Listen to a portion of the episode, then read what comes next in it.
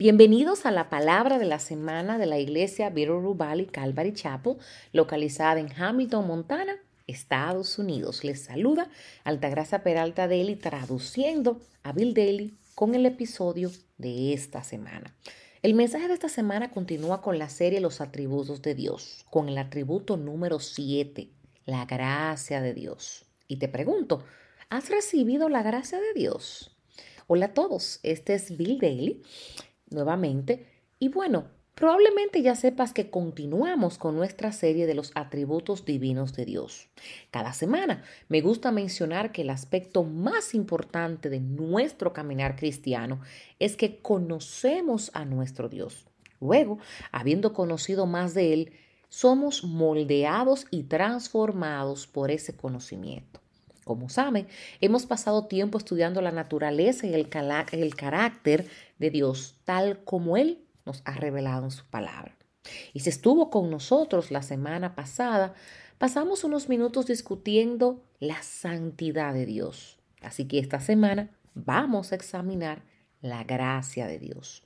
Esto puede sonar impactante para ti la primera vez que lo escuches, pero estad atentos porque haré todo lo posible para explicar. Gracia, una de las perfecciones de la esencia divina de Dios y carácter, solo se extiende a aquellos a quienes Dios ha elegido y salvado. Hablemos de la elección del creyente por un momento, porque a pesar de sus propias inclinaciones teológicas, la doctrina de la elección nos presenta algunas preguntas. Mira, si la raza humana realmente posee la libertad de albedrío, en la medida en que podamos hacer el bien mirando a Dios por nuestra cuenta, entonces la fe es un acto de nuestra propia voluntad y viene de nosotros y por lo tanto podríamos perder o, dejar, o, o dejarlo ir. Si eso es cierto, no puede haber certeza de la salvación. No hay garantía de ello porque depende enteramente de que nos aferramos a Él. Pero sí, por otro lado, la raza humana en nuestro estado caído no puede hacer nada más que caer a nosotros mismos. No podemos querer mirar hacia Dios por nuestra cuenta. Entonces, Dios debe interceder en el asunto de nuestra voluntad y proporcionarnos, Él lo hará en la dirección opuesta. Si es cierto, entonces somos salvos por la voluntad de Dios y no por la nuestra. Y eso, amigos, es elección. El Salmo 14, en los versículos 2 y 3, dice la palabra de Dios. El Señor ha mirado desde los cielos sobre los hijos de los hombres para ver si hay alguno que entienda, alguno que busque a Dios. Todos se han desviado, a unas se han corrompido. No hay quien haga el bien, no hay ni siquiera uno. Nos dice que, que no solo no buscamos a Dios, sino que todos nos hemos desviado y todos somos corruptos. Sin nadie, ni siquiera uno que haga el bien. Todos hemos heredado nuestra naturaleza pecaminosa y la Biblia nos dice que estamos muertos en nuestras transgresiones y pecados. ¿Qué fe podemos tener si no viene primero del Padre? ¿Cuánta fe puede tener una persona muerta?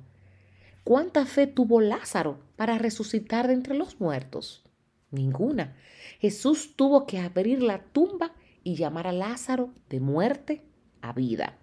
Entonces, aquí hay tal vez una comprensión impactante, que la gracia de una perfección del carácter divino de Dios que se ejerce solo para aquellos que Él ha elegido.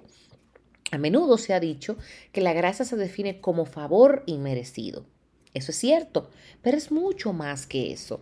La gracia divina es el favor soberano y salvador de Dios, extendido a darle a aquellos que no tienen absolutamente ningún mérito de ella.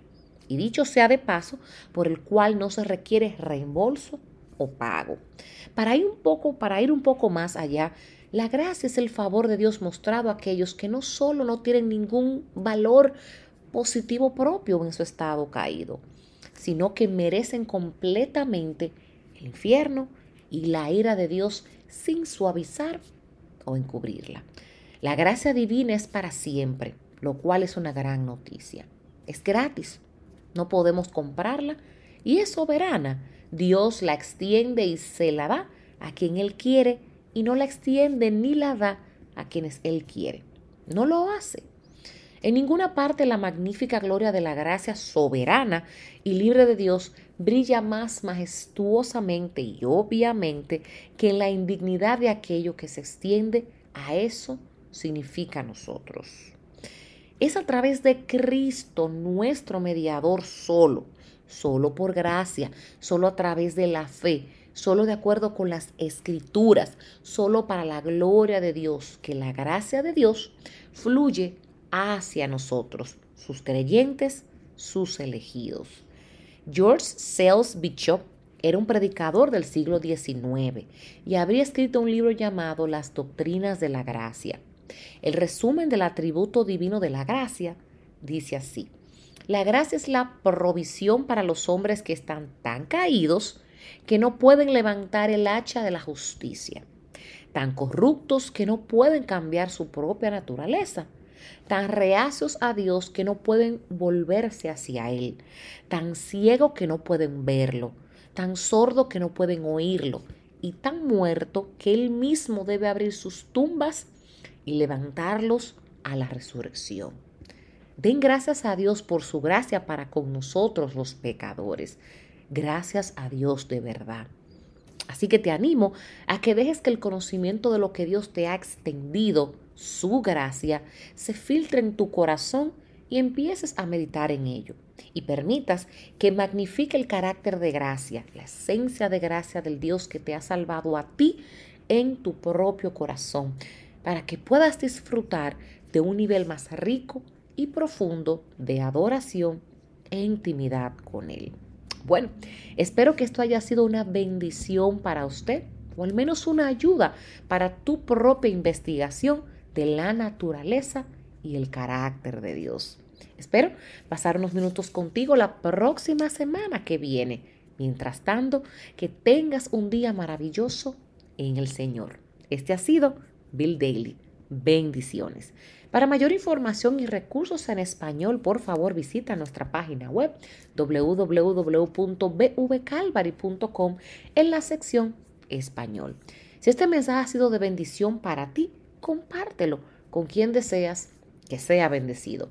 Visita nuestro canal de YouTube, Beautiful Valley Calvary Chapo. Y si necesitas que oremos por ti, por favor, envíanos un correo electrónico a oración Y oramos para que tengas una maravillosa semana en el Señor.